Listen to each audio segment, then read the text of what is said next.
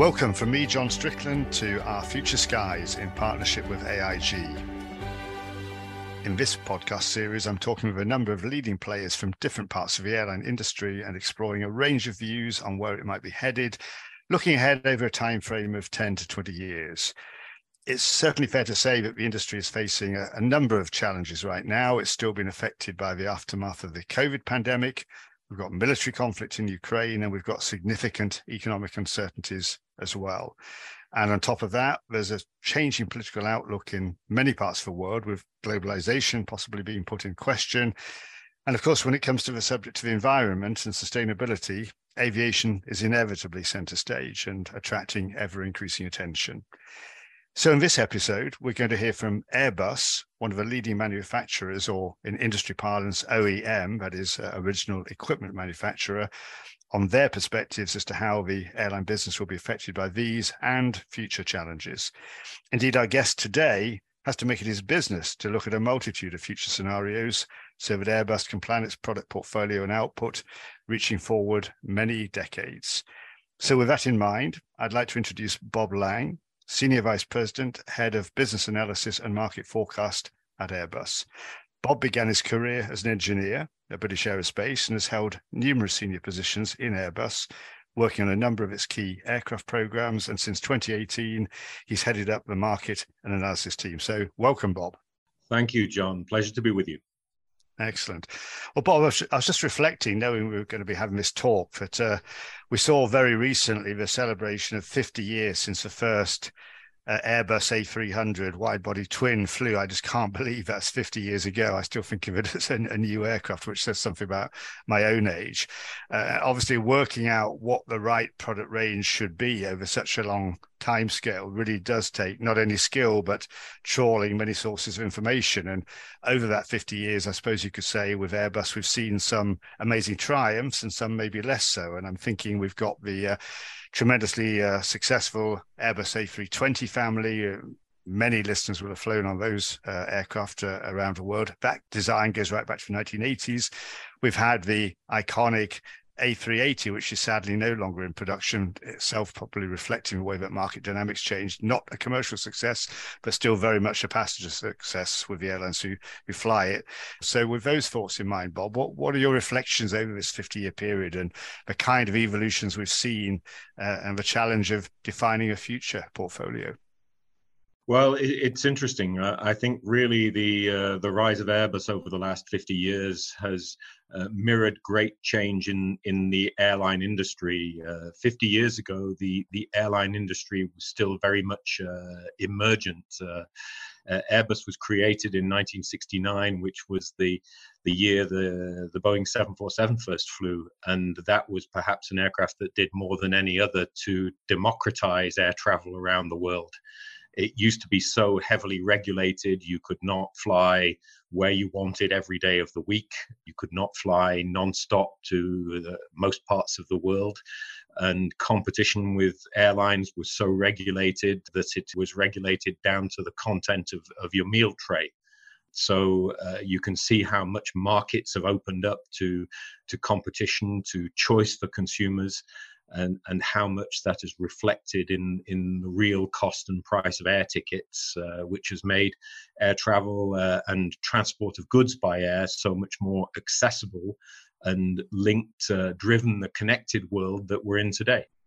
Well, I think it's, it's a great summing up there, Bob, and it, it, really made me reflect over a number of things you mentioned there that have changed. And if we if we actually turn and, and jump right in now and look, for example, at airline business models, one model we, we didn't have back 50 years ago, if I'm not mistaken. I'm trying to remember when Southwest was born in the States, but we certainly didn't know about low cost airlines here in Europe. And they perhaps are, are the ones who've really brought most revolutionary change in the way they, their, their model operates and with uh, elements of the model being applied to, to other airlines today. I mean, do you think we're going to see further evolution in the years ahead uh, amongst the different kinds of airline model we have today?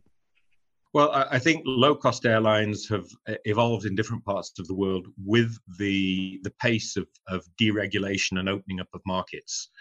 The US domestic market was the first major market in the world first of all to develop then it was the first to deregulate and open up to competition and the creation of Southwest Airlines in the 70s as the first uh, low cost airline uh, was uh, an opportunity that was created through that deregulation. Then uh, Southwest was pretty much on its own as a low cost business model uh, until the, the European market deregulated when Ryanair uh, emulated essentially the Southwest model. And what we've seen in other parts of the world is not completely a, a, mirroring of Southwest models because each airline brings its own touch to match regional market expectations. But it, it does mean that the the bulk of the the transport and the provision of transport in markets that have uh, deregulated, particularly short haul point to point markets, has been driven by low cost carriers. But in parallel, network carriers have developed which offer choice and competition by offering you a, a, plethora as a consumer, a plethora of choices to go from A to B through different intermediate points. And that's the, the kind of uh, flip side of the coin to the, the low cost point to point business model. And we're going to look at some of the, the, the, aircraft types as we go along, but mentioning that contrast between low cost point to point and the network carriers or hub carriers, as some people may know them, offering that uh, system of flights feeding through one big hub and offering connections and journey choices that wouldn't be there. Do you think they're going to survive in the near future, or do you think that, that uh, COVID has maybe knocked that out? People are not wanting to go through hubs uh, anymore. Well, I, I think uh, it, it's only normal that we ask ourselves the question coming out of the, the pandemic. And uh, if you go to anybody in the street and say, uh, if you had a choice between going through a hub uh, with a connection and going direct to your destination, which would you prefer? I think everybody would vote the same way. But what hubs have brought is the aggregation of demand between points into a, a, network which allows airlines to fill aircraft effectively and keep costs and prices down. So, for example, I'll, I'll be talk personally here. Uh, I would love a direct flight from Toulouse to New York. There isn't one, and there isn't one because there aren't enough people like me that want to go direct from Toulouse to New York every day. So. Uh, we're not going to get a, a direct flight because there aren't enough of us to fill an airplane. So we do go through then uh, third points. IATA, the, the airline industry group, did a, a very interesting study recently where they looked at the overlap in Europe between low cost business models and network carrier business models. And they found uh, a, a, neat, as it turned out through the data, a neat Pareto there, where if you look at the, the passengers carried in Europe, 80% of the passengers are in the kind of overlap between the network carriers and the low cost carriers. But if you actually look at the the point to point itineraries, or rather the itineraries that are served, um, the A to B connections across the whole of Europe, 80% of them are only served by network carriers through connections. So uh, it, it's interesting to, to show the connectivity to society that the network carriers bring. One model which is uh, emerging currently, it's up and running, and in which uh, Airbus is very involved, is for one of uh, ultra long haul. Uh, we've seen Qantas start flights non-stop for the first time ever, just pre-COVID, from Australia to London uh, Perth in particular from Western Australia. But Qantas laid down the gauntlet to yourselves and Boeing in what they call Project Sunrise to come up with a, an aircraft that was capable of flying the much bigger market from Sydney and Melbourne in the, the east of Australia, also to Europe and London specifically. And uh, they've handed that gauntlet to you in Airbus to, to meet that need uh, with uh, uh an upgraded version of the A350. Tell us a bit about that, particularly as a model, because I, I wonder, while it's exciting, the whole idea of being able to go to Australia from London London non-stop is amazing. I, I went once early in my airline career and made I think three or four stops on a 747-100. It's a lovely idea, but do you think that's going to be a bit of a, a niche market? Uh, are there going to be many markets around the world where there's going to be that demand to take a flight that might be 20 plus hours and pay pay an appropriate price for it? There'll be some, but not a lot.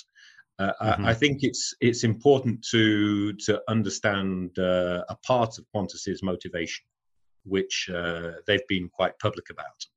First of all, take the starting point that passengers do prefer non-stop services. So you, you have that as a starting point. Then you look at the, the geographic situation of Australia, where you're a heck of a long way from the US, you're a heck of a long way from, from Europe, with strong demand to, to both areas. Now, if passengers want to fly from Australia to Europe, they have a lot of choice through connecting carriers with hubs uh, anywhere from Southeast Asia to the Middle East to Europe. And so Qantas on those city pairs end to end has 30 something competitors, uh, all of whom make a stop. And Qantas themselves uh, to date have been obliged to make a stop.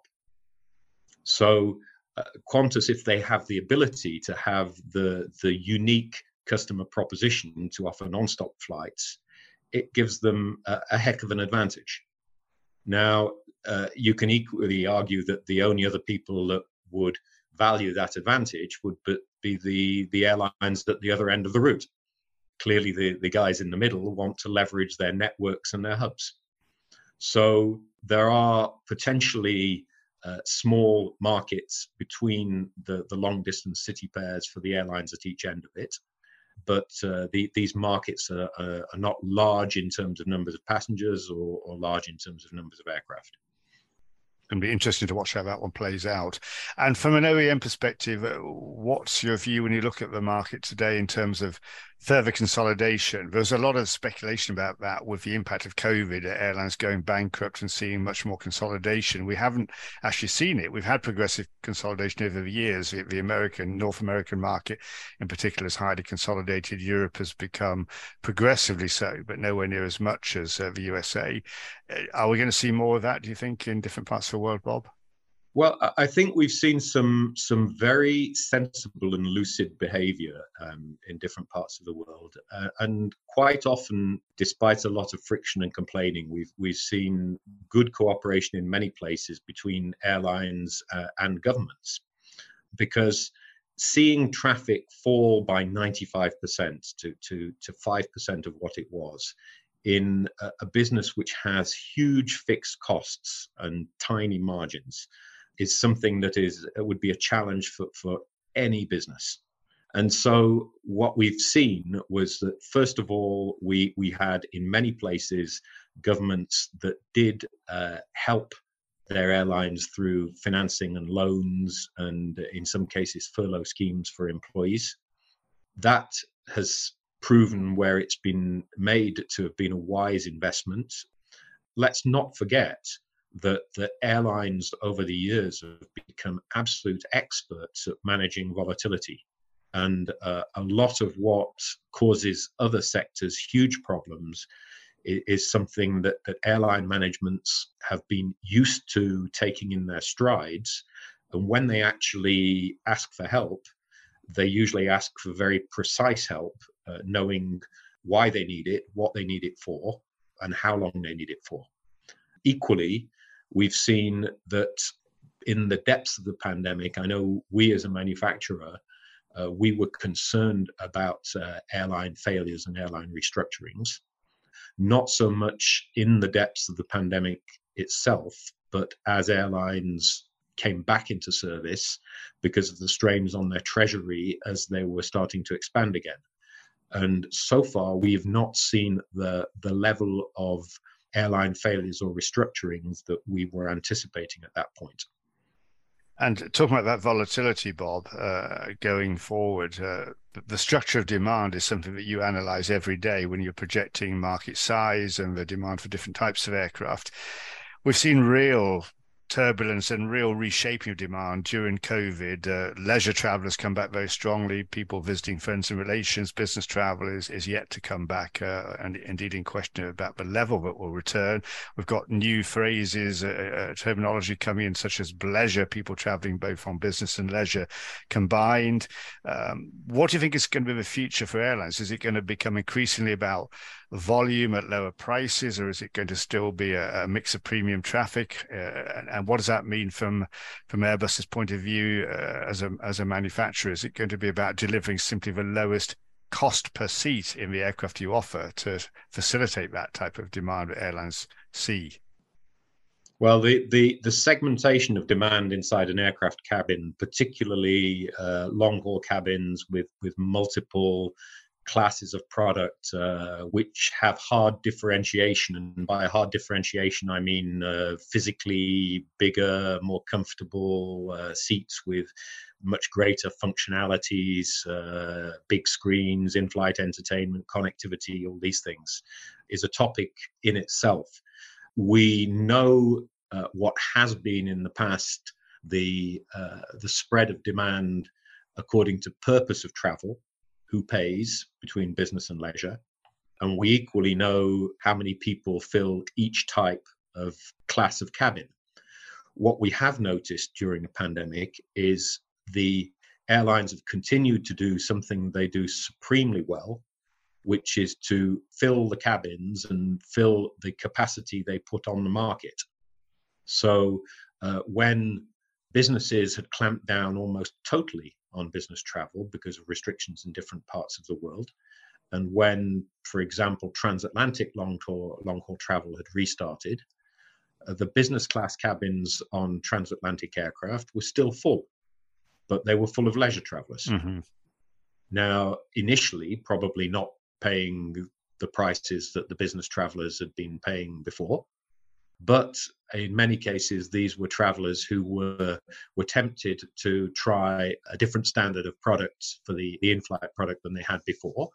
And, and some of them liked it, and some of them will buy that product again. So the whole structure of demand is evolving. It's not evolving fast, it will take quite some time. And that's just as well because the airlines operating mixed class cabins would be, and, and they know this very well, they would be uh, rash to want to change things too quickly. If you actually look at the, the, the yield structure, the unit revenue structure of the, the tickets that are, are filling your cabin, you might not at any point in time quite like what you see. But there's a big journey between not liking the distribution that you see and determining what exactly is best in future, particularly if the consequences of what is best for the future involve uh, cabin retrofits, which cost uh, double digit millions per aircraft. You'd want to be pretty sure of, of what your to be aircraft configuration uh, is needing to be for your operation. So this is something that will play out over over many years, and uh, we'll probably still be seeing the consequences of that at the end of the decade. And, and, with that mix of uh, traffic on board, especially on long haul flights, I wonder if at some point we might even see more flexibility in physical cabins, because as you said, the, the kind of seats that people are willing to pay more for, particularly business class, but uh, now increasingly with uh, premium economy as well, they are different seats. They have all the electrical uh, gadgetry, to, both to make them work in terms of recline and obviously in-flight entertainment and, and so on. They're, they're expensive. You can't just change those uh, overnight. But if we look at airlines short haul, they've been able to flex the number of seats in cabins by moving the curtain up and down because it's a much less complex proposition. Do you think that might be an mm. area of innovation for the future, finding a way that there, there would be a seat that could be um, changed from an economy configuration to at least a premium economy type offer, if not business class. So airlines have much more ability to adjust their aircraft capacities in line with the demand they see at, at shorter notice. John, you're touching there on the, the holy grail of cabin designers worldwide and seat designers worldwide, because absolutely this kind of flexibility is, is something that uh, all airline planners uh, would uh, really appreciate. Uh, they've been asking for this for years. And uh, ironically, and perhaps counterintuitively, the more functional and comfortable the seats are, the more electrical they become, the more uh, they have uh, hydraulic actuators, and uh, the more sophisticated they are, the harder they are to move around and, and switch around. Mm-hmm. So uh, again, what we've seen in short haul aircraft, uh, I'm sure you're old enough to remember short haul aircraft that had two class cabins with four abreast seats in the front and six abreast seats in the back. And uh, in Europe, in particular, not in the US, interestingly, in Europe in particular, those have, have moved to configurations which are more comfortable in the front, but essentially have the same seats, perhaps spaced a little bit further apart. And some airlines may choose not to sell the middle seat to give the passengers in that zone of the cabin a, a little more space. But that hard differentiation has been uh, softened in a way to to provide this greater flexibility on a flight by flight basis interesting to watch how that one plays out, uh, Bob, in the years ahead. And in terms of demand levels overall, and we, we look at the kind of things that you would be uh, covering when you put out your, your global market forecast, such as uh, population changes around the world and the rising middle class. Do you think we're going to see a, a change in the dynamics around the world of, of, air travel? I'm thinking of countries like India with growing middle classes and where a very small percentage of the population currently flies. And yet in other areas, uh, maybe peak population coming fairly soon in the, the coming uh, couple of decades. Mm-hmm. Now, ironically, we put out our most recent annual forecast in July, and uh, about a month after we put out our, our most recent uh, annual forecast, the UN forecast of Chinese population, which comes out every two years and was delayed a year uh, because of the pandemic. So three years since the previous one came out a month afterwards and and showed precisely that demographic of uh, a peak in Chinese population and, and slower growth. So we'll still be digesting that and and uh, take that into account in our next update. But uh, yes, we are going to see phenomena in certain parts of the world uh, linked to demographic and population growth. But equally, you mentioned India. India is uh, an area which has uh, high growth economically as well as high growth in population. The, Chinese, the, the Indian population will shortly overtake the Chinese population. And uh, equally, very poor alternatives to air travel. So we are always at risk, and particularly in Europe, if I may say, but to perhaps to an extent in the US, we we always look at the world through our own lens, and it's important to understand that the the contribution that air transport has made, uh, both for passenger travel, for visiting friends and relatives, but equally for, for business contacts and for the transport of goods, has contributed to the development of, of all the countries we we live in in in Europe and the US, and is continuing to contribute uh, in the rest of the world. Um, so, whenever we see a, a, slowing of growth rates, and we we are seeing a slowing of growth rates in mature markets, we're not seeing a reversal; we see a slow, but they are compensated in other parts of the world which are still growing strongly. And what, what about Africa, Bob? Because that's a massive continent uh, and again, a young population, incredible challenges with surface transport, the need to really pull itself up uh, economically. Do you have any more sense of optimism that Africa can catch up? Because whenever we look at forecasts, whether they're the ones that you produce or, or others such as Boeing, Africa does still remain pretty small in aviation terms compared to those elements I've just mentioned.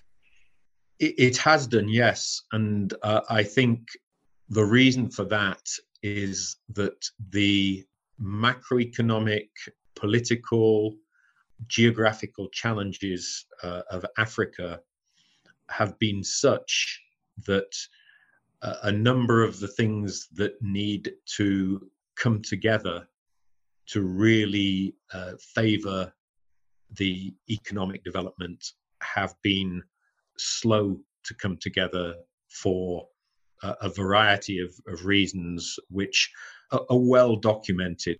Um, so, yes. uh, Africa is is uh, an, an, area still of, of great promise, and, and I think we we will we would all wish for, for that to be realized. Uh, still some significant hurdles, as you say, to overcome. Let's just touch briefly, Bob, on, on manpower. We've seen uh, as traffic has come back in a number of markets around the world, a challenge uh, uh of manpower for both airlines and airports, and uh, in uh, some contexts as well for manufacturers. What, what I'd just like to get a sense of from you, Bob, is do you think we're going to see automation stepping in more, whether it's in flying aircraft uh, or, in, or indeed manufacturing aircraft, or, or, we're still going to need to seek skills for the future. We've, of course, you and I remember when there were three, four crew on the flight deck of an aircraft that had long since dropped to two. Some small aircraft fly with one, and now we're talking about pilotless planes, production processes of, of aircraft, as we saw previously with cars have in many areas become more automated. What's the link between technology but also skills uh, as far as you see it in the decades ahead? Well, uh, I think that everything we do in air transport, uh, first of all, uh, and this has ever been the case and ever more needs to be the bedrock of everything we do, uh, and that is uh, flight and occupant safety. So, uh, because of that, uh, an aeroplane, a commercial air transport aircraft, is a complex machine. It's a complex machine, uh, but it's a complex machine where some of the operations that go to make it are simple and repetitive. So uh, you would be uh, amazed, uh, and this goes for all aircraft manufacturers, at uh, the thing we produce the most of in aircraft manufacture are, are holes. And uh, right. holes, uh, we drill millions and millions and millions of holes. All those rivets and so on. Yes, which are filled with fasteners. Almost all those holes are drilled by machine. Some of those machines still are held in hands. And we've been on a journey for decades now to, to automate that. It's becoming more and more automated, uh, which means the job can be done with greater precision, with better repeatability, faster, and equally more cost effectively. So, in building an aircraft, it's not purely about taking labor out of the process, it's about making the job of aircraft assembly itself safer and more repeatable, about making the quality of jobs we provide in the industry better and, and more value added. So improving the the quality of the jobs we bring into the industry because we are still an, industry that's in growth. So yes, we're seeing more automation successively going into uh, every one of our production processes everything from uh, robotics to uh, exoskeletons for, for operators to uh, avoid excessive forces on the, the limbs and the upper body, for example. Now, when we come to, to aircraft operations, we can see that it is increasingly possible to use uh, automation to improve flight safety. Uh, we've been doing that across the world steadily over the decades in terms of improving the level of information that pilots have in their decision making, in terms of allowing, in some cases, uh, the aircraft to act to avoid aircraft hitting the ground. And uh, these are not innovations that have brought in, been brought in overnight, but have been brought in stepwise with the, the support of the pilot community and in full coordination with the pilot community. So it will be a journey.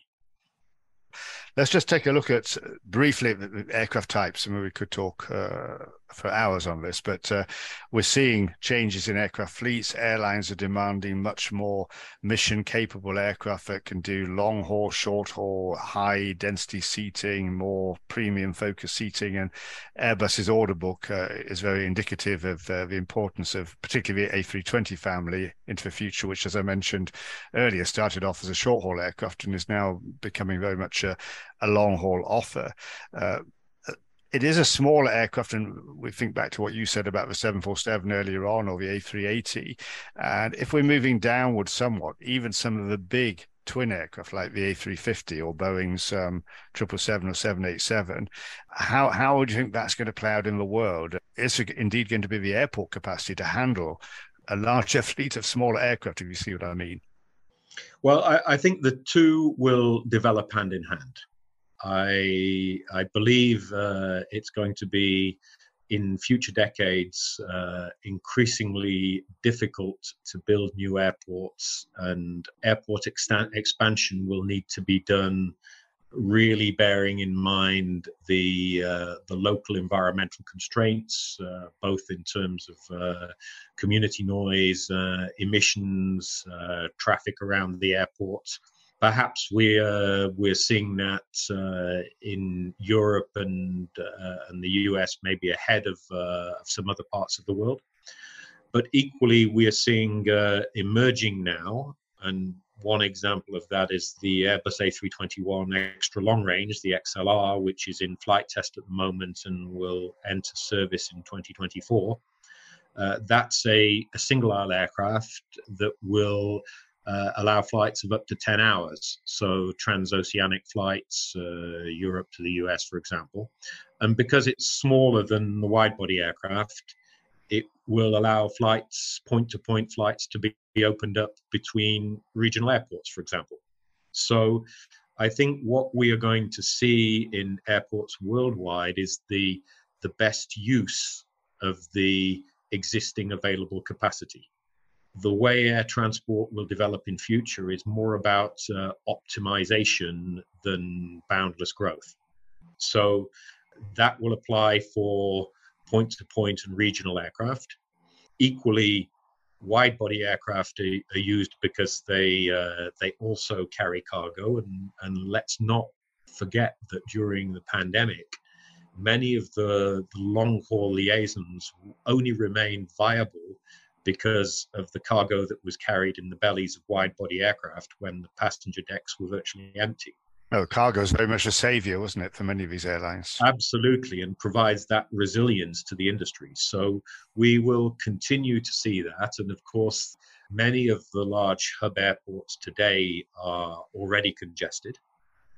So uh, we will see uh, growth in wide body aircraft, we'll see growth in, in the number of narrow body aircraft. And what will happen is that these will mesh together for system wide capacity to, to increase in an optimized way. And, and you mentioned about uh, airports becoming increasingly congested. And I wanted just to touch on the view, you know, which I've talked about on a number of occasions with him, Tim Clark, president of Emirates, view that uh, that there needs to be a, a, a, new larger aircraft. You could say maybe the son of the, the A380. And, and Tim, of course, has been very much behind the commercial success in airline terms of the A380, even if uh, he couldn't convince other fellow CEOs to buy as many as, as he did. But he's made that point that airports, we're not going to get a new Heathrow, we're not going to get a new Hong Kong or a new JFK, for example. And as population growth develops, economic growth plays out, we're going to find ourselves very short of capacity in the next two or three decades if we don't have a new one. Do you think it is conceivable there could be a new son of A380, as Tim would uh, suggest is needed? Well, I, I think for, for that to happen would need a large enough number of, of like-minded customers to be looking for the, the right thing the journey between Emirates and, and Airbus on the A380 was absolutely symbiotic. The A380 would not have been what it what it was without Emirates uh, and Emirates support, but equally the A380 was foundational in the expansion of Emirates' uh, business model and the success of Dubai as a hub. And, and I think everybody recognizes that. What's more, Emirates were used their, their, their special skills to transform the passenger experience and, of the A380 in, into what it's become, uh, of, of which we're all. Uh, for that reason, as passengers, we all want it to uh, stay in service as long as possible. So, interestingly enough, uh, the success of, of Emirates, who've become the largest transporter of long haul passengers in the world, because of the success of that business model. Equally, did that by taking share away from some of the the older established long haul flag carriers, and provoked a degree of emulation from other large hubs in the Middle East. So the you could also argue that the uh, the more large hubs there are in the Middle East, they would also be looking for large aircraft and the question is how large. So I think that's uh, Tim makes, as usual, a, a very, very valid mm-hmm. point. Uh, and uh, I think that time will tell how the uh, how the markets develop. Mm-hmm. I just want to move on now to the topic uh, where the aviation industry is very much in the dock, and that, of course, is the subject of the environment and sustainability. And you, uh, as a manufacturer, an OEM, are investing enormously in research and development for new power plants, more efficient aircraft, uh, different ways and different types of fuels. Uh, just like to tell us a little bit about that, because what we know is when we talk about, for example, electric power or hydrogen power, none of that seems within current technological knowledge or capability to be remotely possible for decades ahead. But certainly from Airbus's point of view, you've talked about uh, at least hydrogen maybe becoming uh, a power source from the middle of the next decade, possibly an aircraft of the size um, of, of, today's A320. But we have other people in industry saying that's just not possible. So where are we now, and where do you think we're going to get on this essential issue? Well, um, as you're aware, a couple of years ago, we launched our, our Zero E project, where we came out with a very clear ambition and vision to be the first manufacturer to bring a zero emission aircraft to the, the market in the middle of the next decade. And we showed three concept aircraft ranging from 50 seats, 100 seats, 200 seats, which are, are based on hydrogen propulsion or hydrogen energy, let's say. And we're pursuing those concepts. And in order to pursue those concepts, the starting point is not picking a concept. The starting point is de-risking every element of the technology on board the aircraft um, through the propulsion system on the ground and equally paving the way for the the ecosystem for the hydrogen as the energy source to be viable to support aviation. So all these things have been launched in parallel streams and partnerships you would have seen the uh, announcements we made uh, about uh, testing a, uh, a, hydrogen burn engine on uh, an A380 just after the middle of the decade, together in, in partnership with uh, with General Electric and, and Safran. You would have, have, seen the work we've been doing on partnerships on, on hydrogen hubs as well. We see that this is something that is the the promising uh, energy pathway for the future, really for the the long haul. And I don't mean long haul aircraft in terms of, of point to point, time and distance. We know that for the lowest, if you like, the lowest hanging fruit to reduce our emissions uh, initially um, is actually aircraft replacement. Only 13% of the, the fleet in the world today is actually with the latest generation of, of engines on it, the latest generation that Boeing and ourselves are delivering. So more than 85% of those aircraft need to be replaced, and we, we get a, a 20% reduction in emissions straight away. So that's the, the low hanging fruit. We know we need sustainable aviation fuels. Those can't come fast enough in a way, but they need a, a great deal of investment to come in they're expensive at the moment, and we need to build with with airlines, with fuel suppliers. We need to build the virtuous circle of building up demand uh, in order to uh, drive the investment into the production, in order to build the volumes and get the price down. And the thing is, the airlines are, are articulating the demand. They're not sitting there saying it's too expensive they're saying the demand is here, we will commit to the demand, but we need people to commit to the investment to produce. So that's the that's the the immediate urgency in play this decade. Uh, when we see hydrogen, we see hydrogen in a variety of uses. It's uh, it can be used uh, actually as propulsive energy through hydrogen burn or through fuel cells but equally it's a key ingredient in synthetic fuel, power to liquid fuel, which is the the step beyond and in complement to biomass based uh, fuels. And uh, we, again, for that uh, hydrogen ecosystem to take place, we are looking at multimodal as well. So we're looking at, at points uh, in the world where we would see hydrogen in use uh, in aeroplanes, but equally in trucks and buses. It would have maritime use as well. It has rail use. There was a hydrogen powered train that did a, I think, a thousand kilometer journey in, in Germany quite recently. So the interest in hydrogen is really because it is the, the long term play.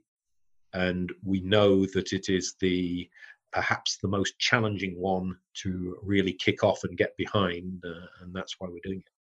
And just to try to wrap up this topic, you're investing enormous amounts of uh, funding in this as as a manufacturer, uh, but it goes out with your own capability. Uh, are you optimistic we can get more support, particularly from governments? And conversely, the other side of the question, do you think if the industry is not able to expedite the pace of this change by the different means you describe, that we risk some governments actually imposing restrictions on the industry in the year ahead? I'm very mindful of what we've heard recently, of course, the Dutch government talking about permanent capacity caps at Amsterdam Schiphol, and that gives me fears for the future if this is not expedited.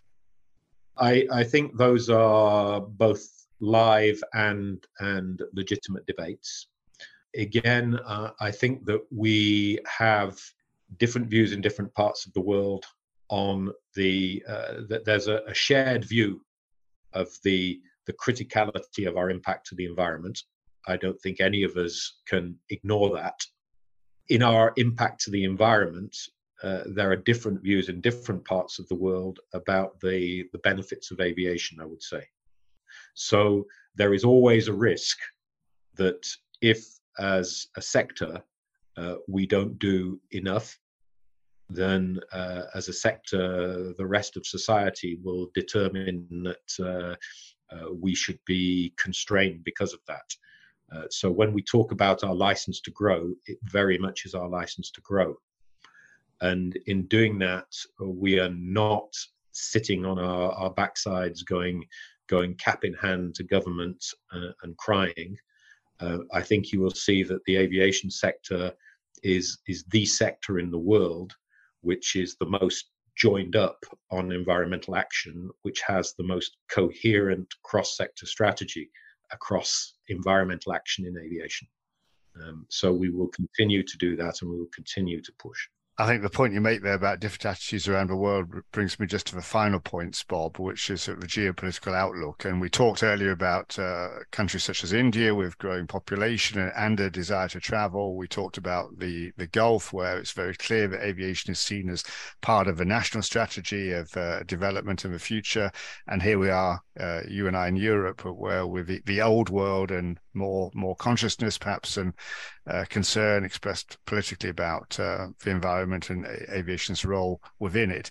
Do, do you look when you're doing your analysis at uh, that diverging opinion for the future and what that might mean, the, the different growth rates for different attitudes? I don't know how you would quantify it, but there must be a way you try to build it into your estimations. Well, the, the way I think, and a thought to leave you with, uh, when we published our most recent forecast, we introduced a change in our methodology. And it's the first year, by, by the way, to be frank with you, a forecast is a forecast, which means a forecast by definition is wrong. Yes. And the usefulness of forecast is sharing them with other people to, to provoke reaction and contrast opinion. And that's why we do it. But this year, for the very first time, we moved away from projections with kerosene prices towards projection of a what I would say is a fully burdened cost of energy. And what we did on a regional basis is we looked at what would be the, the future price of kerosene, but we equally looked at the, the future projected use of sustainable aviation fuels, their availability, the price of those sustainable aviation fuels, whether it's driven by incentives, such as in the US, or mandates, uh, such as in Europe. And we also looked at the carbon price. And we combined those to get a, a fully bundled cost of energy, which means that in our market forecasts, that cost of energy is different in different regions. And of course, we assume that it's fully passed through to the consumer. And we assume a price elasticity of demand such that uh, if the, the, cost of that energy is passed through to the ticket price, uh, then there's a, a consequential impact on the growth of demand. So we did that for the first time this year. We think it's it's the right thing to put out there.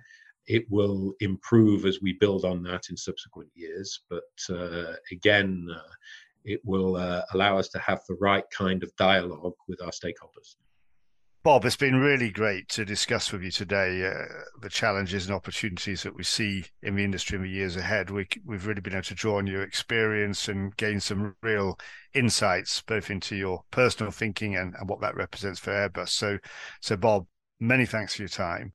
Thank you very much, John. That's Bob Lange, Senior Vice President, Head of Business Analysis and Market Forecast at Airbus. I'll be back with the next in the series soon, but for now, from me, John Strickland, goodbye. The views and opinions expressed in this podcast series are those of the speakers and do not necessarily reflect the official policy or position of American International Group Inc. or its subsidiaries or affiliates, AIG. Any content provided by our speakers are of their opinion and are not intended to malign any religion, ethnic group, club, organisation, company, individual, or anyone or anything. AIG makes no representations as to accuracy, completeness, correctness, or validity of any information provided during this podcast series and will not be liable for any errors, omissions, or delays in this information, or any losses, injuries, or damages arising from its use.